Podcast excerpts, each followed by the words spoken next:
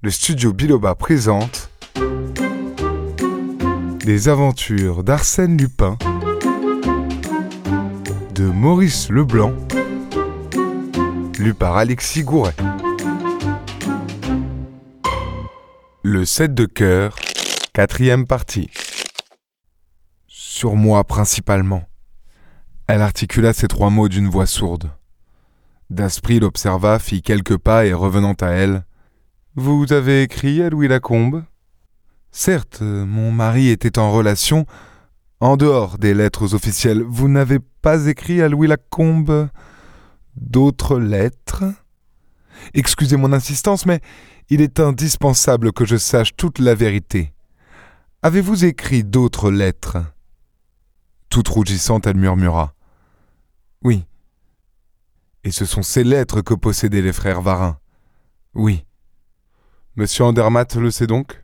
Il ne les a pas vus, mais Alfred Varin lui en a révélé l'existence, le menaçant de les publier si mon mari agissait contre eux. Mon mari a eu peur. Il a reculé devant le scandale. Seulement, il a tout mis en œuvre pour leur arracher ces lettres. Il a tout mis en œuvre, du moins, je le suppose, car à partir de cette dernière entrevue avec Alfred Varin, et après les quelques mots très violents par lesquels il m'en rendit compte, il n'y eut plus entre mon mari et moi aucune intimité, aucune confiance. Nous vivons comme deux étrangers. En ce cas, si vous n'avez rien à perdre, que craignez-vous? Si indifférente que je lui sois devenue, je suis celle qu'il a aimée, celle qu'il aurait encore pu aimer. Oh. Cela j'en suis certaine, murmura-t-elle d'une voix ardente. Il m'aurait encore aimé s'il ne s'était pas emparé de ces maudites lettres. Comment? Il aurait réussi? Mais les deux frères se méfiaient cependant. Oui, et il se vantait même, paraît-il, d'avoir une cachette sûre. Alors, j'ai tout lieu de croire que mon mari a découvert cette cachette. Allons donc. Où se trouvait-elle? Ici. Je tressautais. Ici? Oui. Et je l'avais toujours soupçonné. Louis Lacombe, très ingénieux, passionné de mécanique, s'amusait à ses heures perdues à confectionner des coffres et des serrures. Les frères Varin ont dû surprendre et, par la suite, utiliser une de ces cachettes pour dissimuler les lettres. Et d'autres choses aussi, sans doute. Mais il n'habitait pas ici m'écriai-je. Jusqu'à votre arrivée, il y a quatre mois, ce pavillon est resté inoccupé. Il est donc probable qu'ils y revenaient, et ils ont pensé, en outre, que votre présence ne les gênerait pas le jour où ils auraient besoin de retirer tous leurs papiers. Mais ils comptaient sans mon mari qui, dans la nuit du 22 au 23 juin, a forcé le coffre, a pris ce qu'il cherchait, et a laissé sa carte pour bien montrer aux deux frères qu'ils n'avaient plus à les redouter et que les rôles changeaient. Deux jours plus tard, averti par l'article du Gil Blas, Étienne Varin se présentait chez vous en toute hâte. Restait seul dans ce salon, trouvait le coffre vide et se tuait. Après un instant, Daspry demanda C'est une simple supposition, n'est-ce pas? Monsieur Andermatt ne vous a rien dit Non. Son attitude vis-à-vis -vis de vous ne s'est pas modifiée, il ne vous a pas paru plus sombre, plus soucieux? Non. Et vous croyez qu'il en serait ainsi s'il avait trouvé les lettres? Pour moi, il ne les a pas. Pour moi, ce n'est pas lui qui est entré ici. Mais qui alors? Le personnage mystérieux qui conduit cette affaire, qui en tient tous les fils et qui la dirige vers un but que nous ne faisons qu'entrevoir à travers tant de complications. Le personnage mystérieux dont on sent l'action visible et toute puissante depuis la première heure. C'est lui et ses amis qui sont entrés dans cet hôtel le 22 juin. C'est lui qui a découvert la cachette, c'est lui qui a laissé la carte de M. Andermatt, c'est lui qui détient la correspondance et les preuves de la trahison des frères Varin. Qui, lui? interrompis-je non sans impatience. Le correspondant de l'Écho de France. Parbleu, ce Salvatore N'est-ce pas d'une évidence aveuglante?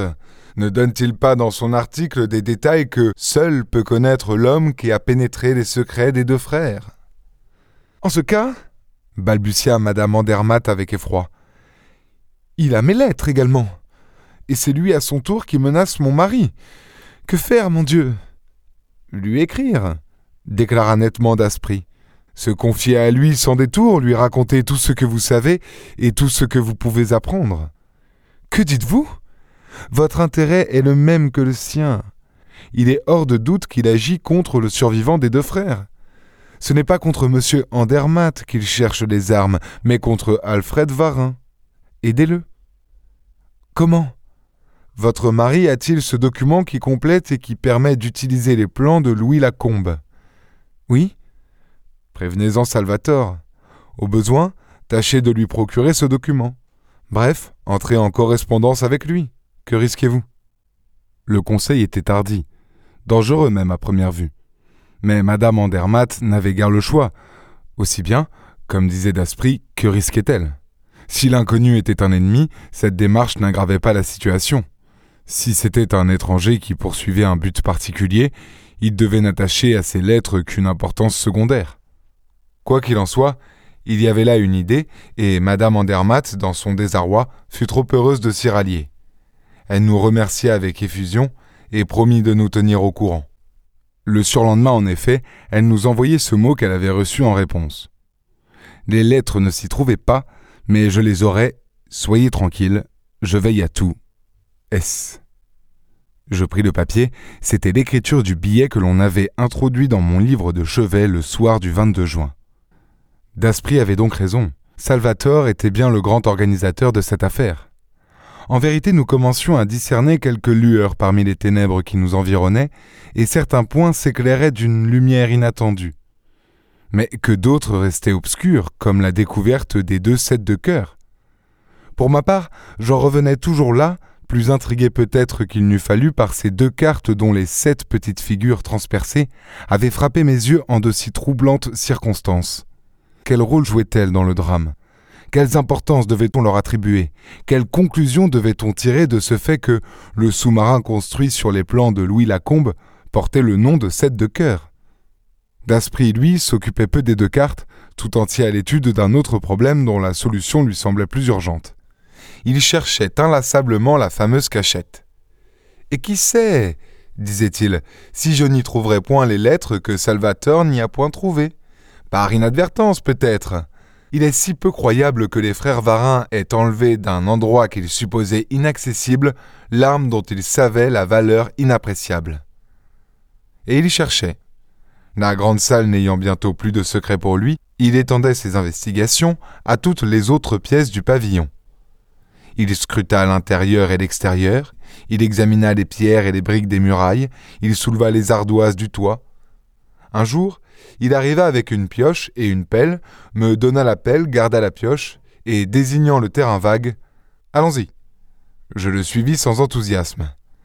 Il divisa le terrain en plusieurs sections qu'il inspecta successivement. Mais dans un coin, à l'angle que formaient les murs des deux propriétés voisines, un amoncellement de moellons et de cailloux recouverts de ronces et d'herbes attira son attention. Il l'attaqua. Je dus l'aider, Durant une heure, en plein soleil, nous peinâmes inutilement.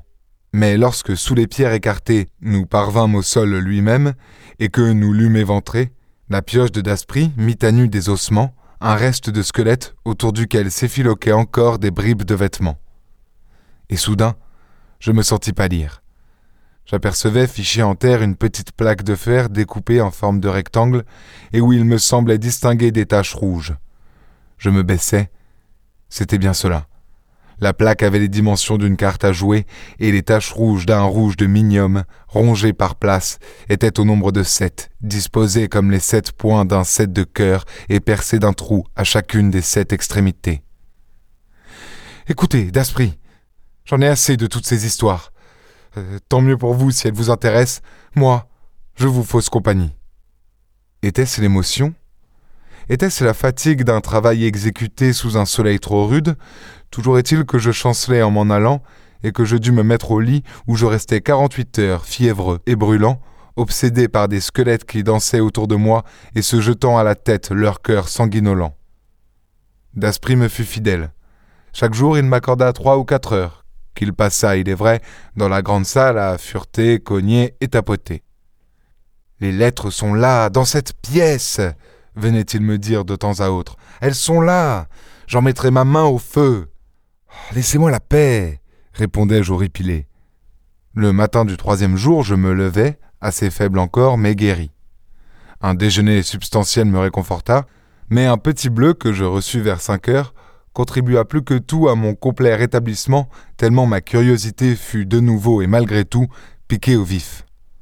Le pneumatique contenait ces mots.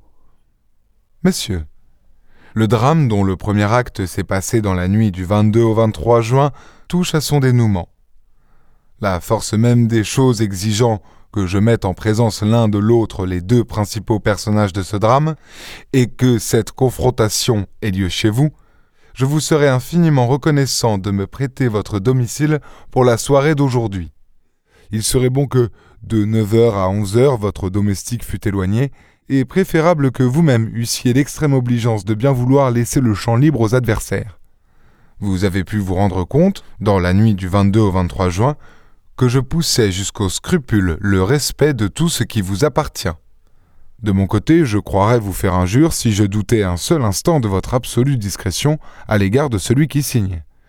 Votre dévoué, Salvatore. Cette histoire d'Arsène Lupin à suivre dans l'épisode suivant.